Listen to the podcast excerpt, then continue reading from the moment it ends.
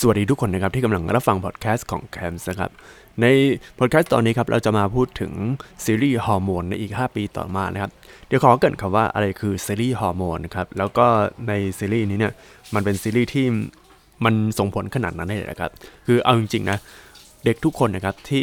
เล่นในซีรีส์ฮอร์โมนเนี่ยหลายคนคือดังเป็นพลุแตกเลยนะฮะแล้วก็ทำให้งานต่างๆ หลายๆงานเนี่ยเขาก็ ไหลมาเทมาในปีต่อมานะครับ แล้วก็พอมาจนถึงปีนี้เนี่ย บางคนก็ดัง บางคนก็พูดถึงกันเยอะนะครับ บางคนก็มีการงานอาชีพที่ดีแล้วก็มั่นคงไปเลยนะครับ คือจะบอกว่าซีรีส์ฮอร์โมนเนี่ยเป็นซีรีส์ที่ค่อนข้างซับซ้อนมากนะครับ แล้วก็ผมชมคนเขียนบทนะครับ เพราะว่าคือเรื่องราวเนี่ยก็จะมีเด็กประมาณ 10 กว่าคนนะฮะ แล้ว 10 กว่าคนที่ว่าเนี่ย เขาตัดตัดอะไรต่างๆเนี่ยออกมาได้มันสมดุลมากๆพอสมควรเลย แล้วแบบว่าพอมีสิบกว่าคนใช่ไหมทีนี้ก็อะเอาคนนี้มาเอาคนนู้นมา เอาคนนี้มาเอาคนนู้นมา แล้วก็พอในระหว่างนั้นเรื่องเนี่ยเขาก็จะพูดถึงคนแต่ละคนเขาไม่ได้แบบว่า คือชี้เฉพาะคนคนนั้นไปตลอด แต่ว่าในแต่ละคนเนี่ยก็จะมีตอนเด่นของคนคนนั้นนะครับ ซึ่งตรงเนี้ยถือว่าเป็น เรื่องที่ดี ถือว่าเป็นเรื่องที่ดีนะครับ แล้วก็เป็นซีรีส์ที่สร้างปรากฏการณ์มาตั้งแต่ปี 2013 ก็คือประมาณ 7 ปีที่แล้วนะฮะ ทีนี้ทำไมผมพูดถึงซีรีส์นี้อีกรอบหนึ่ง แล้วก็พอมาเทียบกับเอาคือถ้าสมมติว่าเอาเรื่องฮอร์โมนเนี่ยไปฉายในตอนนี้เนี่ยมันจะเหมาะสมมากนะครับ ต้นเรื่องเนี่ยก็คือมาจากพี่เต๋อนวพลนะครับเขาแชร์โพสต์เกี่ยวกับบอสนะครับ ซึ่ง เขาก็แสดงความคิดเห็นเกี่ยวกับตัวละครบอสในเรื่องฮอร์โมนว่ากดดูเล่นๆอีกรอบ เพราะว่านายบอสนอดอบอจุดก็คือ โรงเรียนนาดาบางกอกนะครับ แห่งฮอร์โมนซึ่งเป็นตัวละครที่มาก่อนการจริง ๆ ซึ่งตอนดูรอบนั้นก็รู้สึกว่าเป็นตัวละครที่ memorable มากๆ ชอบตัวนี้มากจากสแตนกีฬาสีคือรีรันอีกรอบเลย น้องก้อยก็แสดงดีจนเหมือนนั่งดูรายการถามตรงๆกับพี่จอมขวัญมาก แล้วก็แนบลิงก์ในใน YouTube ซึ่งลิงก์นั้นเอาจริงๆเป็นลิงก์เถื่อนอีกทีหนึ่งนะฮะเออแล้วก็คนเนี้ยคือโพสเนี้ยคนก็คอมเมนต์ค่อนข้างเยอะพอสมควรเพราะว่าเหมือนเป็นหนึ่งในซีรีส์ที่หลายๆคนผ่านหูผ่านตา คือถ้าเด็ก Gen Y หลายๆคนก็น่าจะผ่านหูผ่านตามาแล้ว แล้วก็ตอนนั้นนะถ้าสมมติอย่างรุ่นของผมเนี่ยรุ่นของผมก็จะ พอฮอร์โมนเข้าฉายใช่ไหมตอนนั้นก็ตอนผมอยู่ประมาณปี 3 ปี4แล้วมั้งเออน่าจะปี 3 ปี 4 แล้วก็พอมาปี 2015 ซึ่งเป็นซีซั่น3เนี่ย ก็จะเป็นช่วงปี 2015 แล้วตอนนั้นผมก็เรียนจบผ่านไปประมาณปีกว่าๆแล้วมั้ง คือผมเรียนจบปี 2014 แล้วก็พอคนนี้ก็ 2015 ก็โอ้โห คนก็พูดถึงกันเยอะเลยนะ แล้วก็ช่วงนั้นเป็นช่วงพอดีที่ เอออะไรอะทีวีดิจิตอลมาแต่จริงๆทีวีดิจิตอลมาก่อนนั้นแล้ว แต่ว่าผมได้ดูพวกทีวีดิจิตอลจริง ๆ ก็ช่วงที่ผมติดตั้งตัวเน็ตของ AIS แล้วก็ผมก็เอาตัวแพ็กเกจ AIS Playbox มาใส่อีกทีหนึ่งนะครับ แล้วทีเนี้ยเอามาดูปรากฏว่ามีคนคอมเมนต์เทียบกับสถานการณ์ในตอนนี้เยอะพอสมควรนะครับ แล้วเดี๋ยวพอพอจะดูนะว่ามีอะไรบ้าง แต่จริงๆก็ส่วนใหญ่ก็จะพูดถึงในซีรีส์ฮอร์โมนณตอนนั้นมากกว่านะครับ ความคิดเห็นที่ดีนะครับก็คือสุดท้ายเนี่ยในฮอร์โมนแนวคิดที่ใหม่ๆ วงเล็บชุดนักเรียนของพีชตอนที่ 1 แนวคิดของบอส ความสัมพันธ์ LGBT ก็แพ้ขนบเดิมของระบบการศึกษาไทยหมด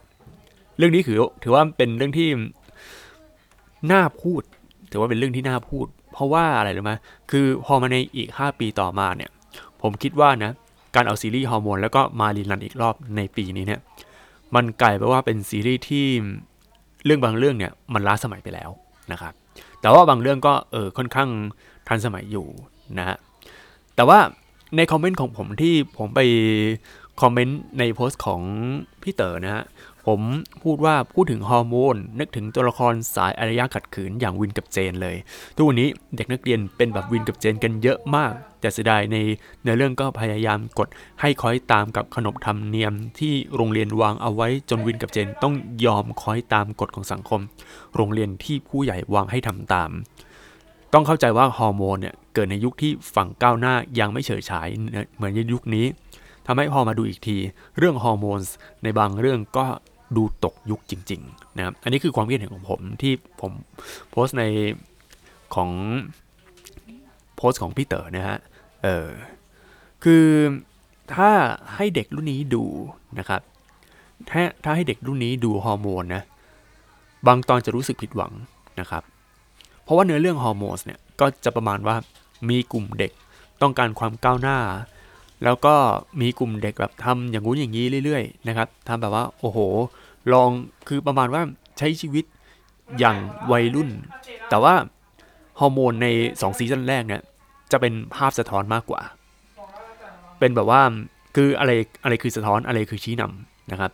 คือ2ซีซั่นแรกก็จะเป็นการสะท้อนแบบว่าเฮ้ยมันมีเรื่องอย่างนี้จริง ๆ อย่างเช่น เรื่องที่ครูแบบว่ามีอะไรกับนักเรียน ในซีซั่น2อันนี้ก็มี แต่ว่าดูเหมือนว่าซีซั่น2เนี่ย บางคนเขาวิจารณ์ว่า คือโชว์ความแรงเกินไป คือแรงแบบหยาบๆอะไรพวกเนี้ย ไหนจะเดี๋ยวจะเรื่องของพวกแบบโอ้โหยาเสพติดอย่างนี้ มีเรื่องอะไรต่างๆเยอะแยะครับ ในในซีซั่น2เนี่ย แต่ว่าพอมาซีซั่น3 ซีซั่น3ทำออกมาจบดี แต่ถ้ถามว่ามันสนุกไหม บอกเลยว่าบางตอนก็สนุก คือ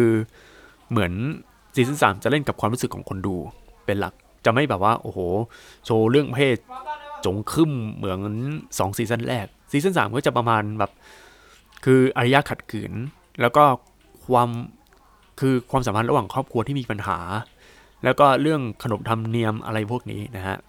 ซึ่งซีซั่นสามเป็นซีซั่นที่ เอาจริงๆนะ บางคนเนี่ย คือดูแค่ซีซั่นสองซีซั่นแรกก็จบแล้วนะครับซีซั่นสามแทบจะไม่ต้องดูแต่ว่า ถ้าสมมุติอะ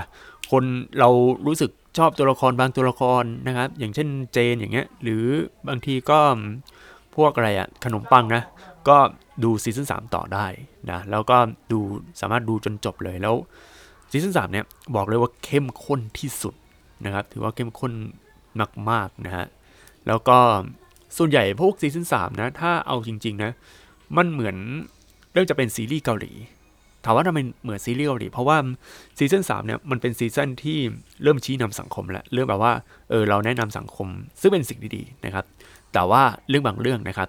ในเรื่องฮอร์โมนเนี่ยมันมีปัญหา คือถ้ามาเทียบกับในยุคนี้เนี่ยมันมีเรื่องของอารยะขัดขืนที่ต้องการความก้าวหน้า คือ ในซีซั่นสามก็จะเป็นต้องการการความก้าวหน้าอย่างเงี้ย แต่สุดท้ายก็ต้องแพ้ให้กับระบบที่ผู้ใหญ่สร้างเป็นปัญหาสังคม โดยเฉพาะเรื่องของวินนะครับ คือคือวินเนี่ยแสดงโดยพีชนะครับ ก็อยู่ในซีซั่นแรกนะซีซั่นแรกตอนที่หนึ่งเลย อันนั้นก็ว่าให้แต่งตัวอะไรอย่างเงี้ย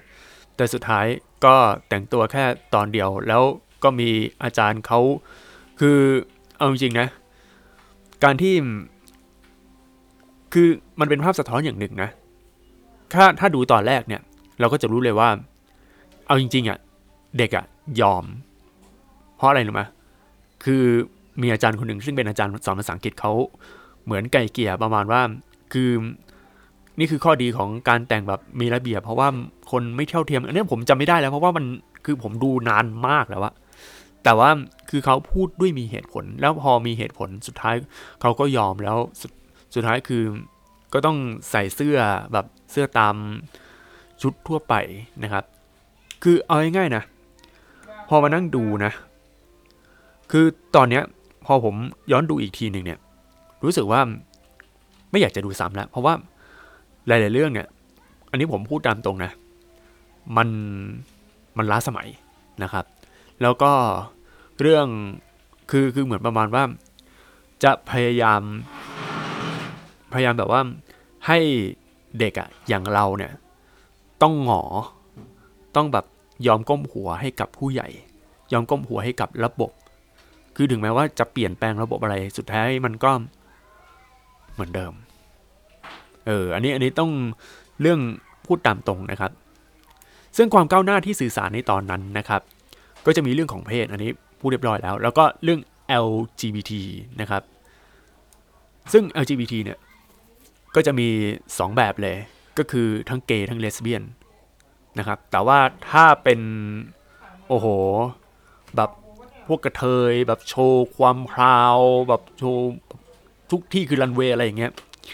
ไม่ค่อยมีเออเออผมแปลกนะแบบว่าคือเขาไม่โชว์ออกมาตรงๆ คือ คือเกย์คือเกย์เลยคือชายชอบชาย ส่วนหญิงแบบ ถ้าถามว่าเป็นเป็นทอมก็ไม่มีส่วนใหญ่ก็จะเป็นแบบอย่างก้อยก้อยตอนนั้นคือ ก็ไม่ได้ทอมนะก็แบบว่าเป็นผู้หญิงห้าวๆแต่ว่าลุกก็ไม่ได้เป็นทอมคืออันนี้ผมคือคือรู้สึกว่าในตอนนั้นเนี่ยการสร้างหนังหรือว่าเรื่องจารีตหรือจรรยาบรรณอะไรอย่างเงี้ยนะเหมือนเขายังปิดกั้นเรื่องของเพศที่สามอยู่ แต่ว่าเรื่องของการคบเพศเดียวกันเนี่ยมันเอาจริงๆนะพอผมเข้าไปดูนะ มันมีแต่ปัญหานะครับ มันไม่แบบว่า ครบด้านดีคือ คือถ้าคู่คู่ที่แบบว่าคู่ที่เป็นเกย์อะมันแบบมันไม่ใช่นะครับ แต่ว่าพอมาเป็นคู่ที่เออจบสวย ซึ่งเอาจริงๆเหมือนเป็นการ service แฟนด้วย เพราะว่าคนที่ชอบของคู่ดาวกับก้อยเนี่ย มีเยอะมากเยอะมากๆนะครับ อันนี้พูดตามตรงคือเยอะจริง ๆ แล้วเขาก็เติบโตมากับอะไรอย่างนี้นะฮะ นอกจากเรื่องนี้ก็จะมีเรื่องของคนติด HIV ก็คือ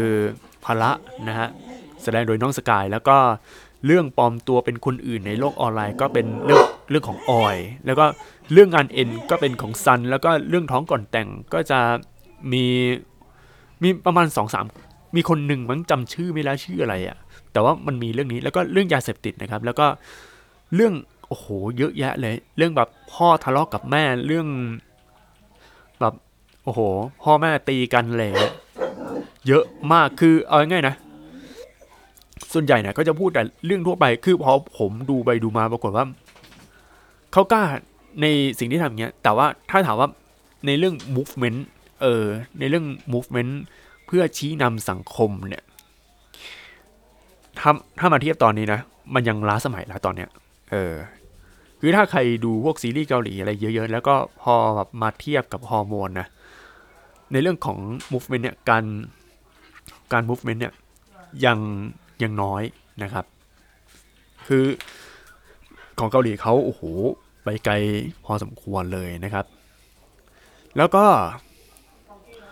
มันจะมีเรื่องเหตุผลของการลองอะไรเร็วๆคืออะไรเหตุผลของการลองอะไรเร็วๆก็ประมาณว่า ทำไมเขาต้องลองยาเสพติด เพื่อนชวนเหรอ เออ แล้วมันมันไม่มีเบื้องลึกเบื้องหลังอะไรขนาดนั้น คือเหมือนพยายามจะตัดสินว่าไอสิ่งนี้คือสิ่งเลวอะไรประมาณเนี้ย ก็ไม่มีพูดถึง คือสุดท้ายคืออาจจะพูดถึงยากเพราะว่าด้วยตัวของกฎหมาย เพราะว่าบางทีถ้าเราพูดถึงเรื่องยาเสพติดมากๆเนี่ย ก็จะโดนแบนอะไรอย่างนี้หรือเปล่านะครับ หรืออาจจะพูดถึงนิดนึง แต่ว่าพูดถึงแบบไม่ตรงจุดอะไรประมาณนั้น แล้วก็ ตีตาหน้าว่าแบบ เออ ไอการดื่มเหล้าการเบียร์อะไรอย่างเงี้ย มันแบบมันกลายเป็นเรื่องร้ายไปเลย คือเหมือนพยายามจะใส่ร้ายป้ายสี สิ่งที่เป็นมุกอบายามุกหรือว่าเรื่องเรื่องเร็วๆของวัยรุ่นว่ามันเลวเราอย่าทำตาม แต่ไม่บอกเหตุผลอะไรก่อนหน้านั้น เหตุผลคือพ่อแม่ตีกัน แล้วทำไมพ่อแม่ตีกัน ก็ไม่มีการพูดถึง คือพูดถึงแต่แบบเหมือนเป็นการตัดสินแบบขาวกับดำไงเออแล้วเรื่องของเทรนด์นะครับเทรนด์ของในยุคนั้นเนี่ยมันสมัยนี้มันไม่เหมือนแต่ก่อนแล้วนะ อย่างเช่นการมีวงดนตรีร็อกของนาดาวก็จะมีวง See Scape ใช่ไหมครับ แต่ว่าถ้าเอาวงดนตรีร็อกเนี่ยอย่าง See Scape เนี่ยไปเปิดในซีซั่นสามถ้าสมมติว่าอะสมมติรีเมคนะครับ คือซีซั่นหนึ่งซีซั่นสองซีซั่นสามเนี่ยมันก็ต้องเปลี่ยนเป็นแนวแร็ป เออคือนักร้องแร็ปแต่ว่านักร้องแร็ปคือมันไม่มีเป็นวงอดีตส่วนใหญ่จะเป็นเดี่ยวๆมากกว่า เนี่ยคือมันไม่เหมือนเพราะว่าในยุคนี้คือเพลงแนวร็อกไม่ได้เน้นเหมือนเมื่อก่อนแล้วนะคือถ้าสิบปีที่แล้วอะอย่างพวกแบบยุควง Crash วง Body Slam Potato อะไรเนี่ย อันเนี้ยได้ แต่ว่าพอมาในยุคนี้คือมันเป็นดนตรีที่แบบเป็นแนวแร็ปแล้วก็คือต่อให้แบบเป็นเพลงป๊อปใช่ไหมแต่ว่าไอ้การเพลงป๊อปเนี่ย มันจะต้องมีท่อนแร็ปตรงกลาง เออ ซึ่งเอาจริงๆผมว่าฟังได้นะ ฟังได้แต่ว่าถ้าถามว่าชอบไหมก็ชอบแบบ ชอบเพลงแนวร็อกมากกว่า คือเน้นแบบอะไรมันๆอะไรพวกนี้นะฮะ อีกเรื่องที่ไม่พูดถึงนะครับ คือ เรื่อง LGBT อันนี้ย้อนกลับมาเรื่อง LGBT นิดหนึ่งของซีรีส์ฮอร์โมนพอมาเทียบในอีก 5 ปีต่อมานะ คือ LGBT ในเรื่องฮอร์โมนเนี่ย มันยังมองว่าเป็นเรื่องชาบูชาบูคือเป็นเรื่องต้องห้ามเป็นเรื่องแบบ ไม่ควรพูดคือเหมือนว่ามันเป็นเรื่องคำหยาบไม่ควรพูดถึงในที่สาธารณะ ก็ย่างที่ผมบอกไป LGBT นะยังมีแต่เกย์กับแบบคู่เลสเบี้ยนอย่างเดียว แต่ว่าไม่มีกระเทยไม่มีทอม คือคือคือผมแบบงงนะ คือคือต่อให้มีเอออาจจะมีบ้างแต่ว่ามันก็ไม่ได้แบบโอ้โหทอมแบบคบกับผู้หญิงอะไรอย่างนั้น มันไม่ประเจิดประเจิดแล้วก็ ก็ต้องเข้าใจว่าในยุคนั้นเนี่ยก็มีเรื่องกองเซนเซอร์ คือผมชมนาดาวนะครับ ที่นาดาวเขากล้าแบบทำสิ่งที่เฮ้ยมันความจริงฉีกแนว เลยทำให้เรื่องนี้ประสบความสำเร็จ แต่ว่าพอมาเทียบในยุคนี้คือ คือคือกลายเป็นว่าไอสิ่งที่โชว์ในฮอร์โมนเนี่ยเป็นเรื่องเบาไปเลย ในยุคนี้ถือว่าเป็นโอ้โหเบาเบามากเลย คือถ้าความจริงแหละมันมันจะมีอะไรมากกว่านั้น เดี๋ยวผมจะเล่านะครับ แต่ว่าสิ่งที่เนื้อเรื่องฮอร์โมนเนี่ยยังร่วมสมัยได้นะครับ ยังร่วมสมัยได้นะก็คือเรื่องของครอบครัว เพราะว่าในปัจจุบันเนี่ยครอบครัวก็เป็นหนึ่งในสาเหตุที่เออแต่ละคนเนี่ยมีปัญหานะครับ บางคนโอ้โหตัวละครแบบตัวนั้นมีปัญหามีอะไรอย่างเงี้ยนะก็เพราะครอบครัวนะครับ ครอบครัวมีปัญหาเลิกกันด่ากันมาถึงก็ด่ากาดมาถึงก็ไม่ให้กำลังใจอะไรพวกนี้ก็มีนะครับ แต่ถ้าลองมองซีรีส์ของแกมมี่ในปัจจุบันเนี่ย ก็ผมดูผ่านๆดูผ่านทางพวกแบบ Twitter พวกเทรนอะไรต่างๆครับ คือจะพบว่าเนื้อเรื่องเนี่ยค่อนข้างตามเทรนมากขึ้น เช่นมีซีรีส์วายแต่ว่าเอาจริงๆหลังๆมาก็ไม่ได้ดูซีรีส์อะไรพวกนี้แล้วก็เลย เพราะว่ามันเลยไว้จะดูแล้วหลังๆ ไม่ค่อยดูพวกซีรีส์แล้วไงเออแต่ว่าไอ้เรื่องการเปิดเผยเรื่องทางเพศหรือพวก LGBT เนี่ยตอนนี้มันเปิดเผยมากขึ้น แต่ก็ยังไม่พอ คือคือถ้าจะเทียบแบบเหมือนพวกไต้หวันที่แบบว่า พวก LGBT LGBT แบบเต็มที่นะณตอนเนี้ยมันยังไม่ถึงขั้นนั้น แต่ถ้าเราเห็นม็อบต่างๆ แล้วแบบโหมีรันเวย์ของพวก LGBT ที่มีเพียบนะครับ แล้วก็ปัจจุบันเนี่ยตัวละครคล้ายบอสเนี่ยเออตัวละครของบอสเนี่ยแบบที่เป็นผู้ชายใส่แว่นเด็กเรียนอะไรอย่างเงี้ยนะคล้ายคลึงกับสสคนหนึ่งอะ ซึ่งท่วงท่าอะไรต่างๆ มันใช่เลยนะฮะรู้อยู่ว่าใครนะฮะซึ่งคนนี้นี่ถือว่าเก่งมากเลย ถ้าถามว่าจะสร้างซีรีส์ที่คล้ายคลึงกับฮอร์โมนในปัจจุบันไหม จริงๆอะสร้างได้นะครับ แต่ว่าควรเป็นเรื่องอื่นแล้วก็ควรชี้เฉพาะปัญหาใดปัญหาหนึ่งเลยนะครับ ปัญหาใดปัญหาหนึ่งคือเอาง่ายนะ ถ้าอยากจะทำนะ เรื่องการศึกษา ระบบการศึกษา นะคือเรื่องซีรีส์ฮอร์โมนอะก็จะเป็นส่วนใหญ่ซีรีส์ฮอร์โมนเนี่ยจะเป็นซีรีส์ที่เราพูดถึงปัญหาของตัวเด็กแต่ละคนใช่ไหมแต่ทีเนี้ยเราลองพูดถึง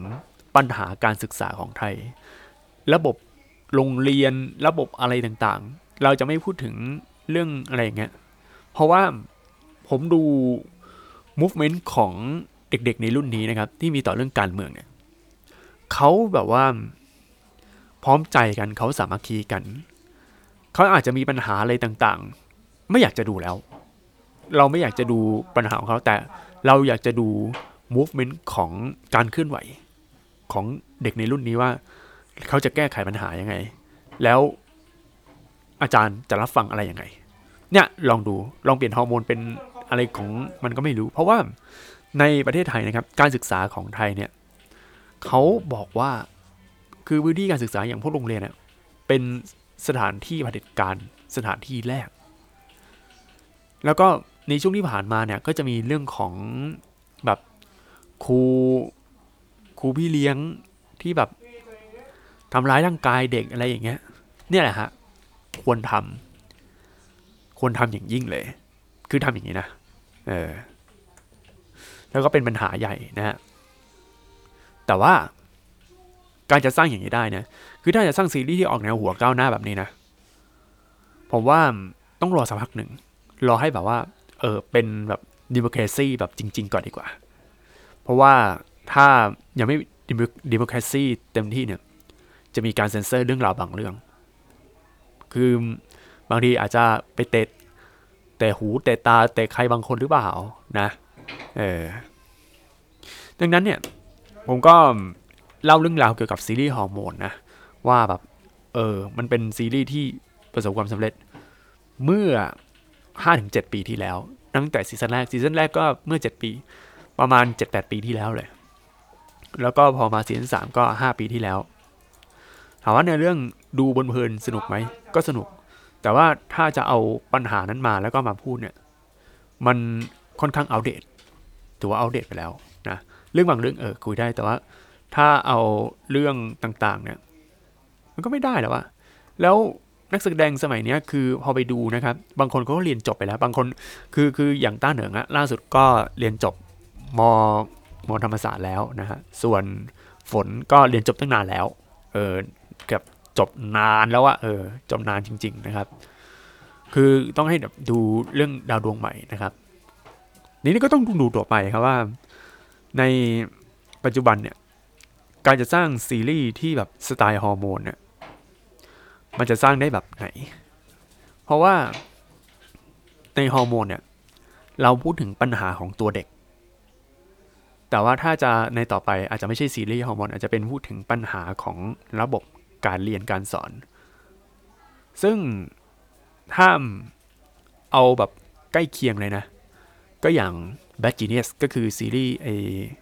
นั่นอะฉลาดเกมฉลาดเกมโกงหรือเปล่า เพราะว่านั้นก็เป็นการศึกษา เออ ก็ก็จะมีทำแล้วมั้ง แล้วก็ฉายจบแล้วมั้งนะครับ โอเค ก็พูดถึงกันแค่นี้นะครับ เดี๋ยวลากันไปก่อน สวัสดี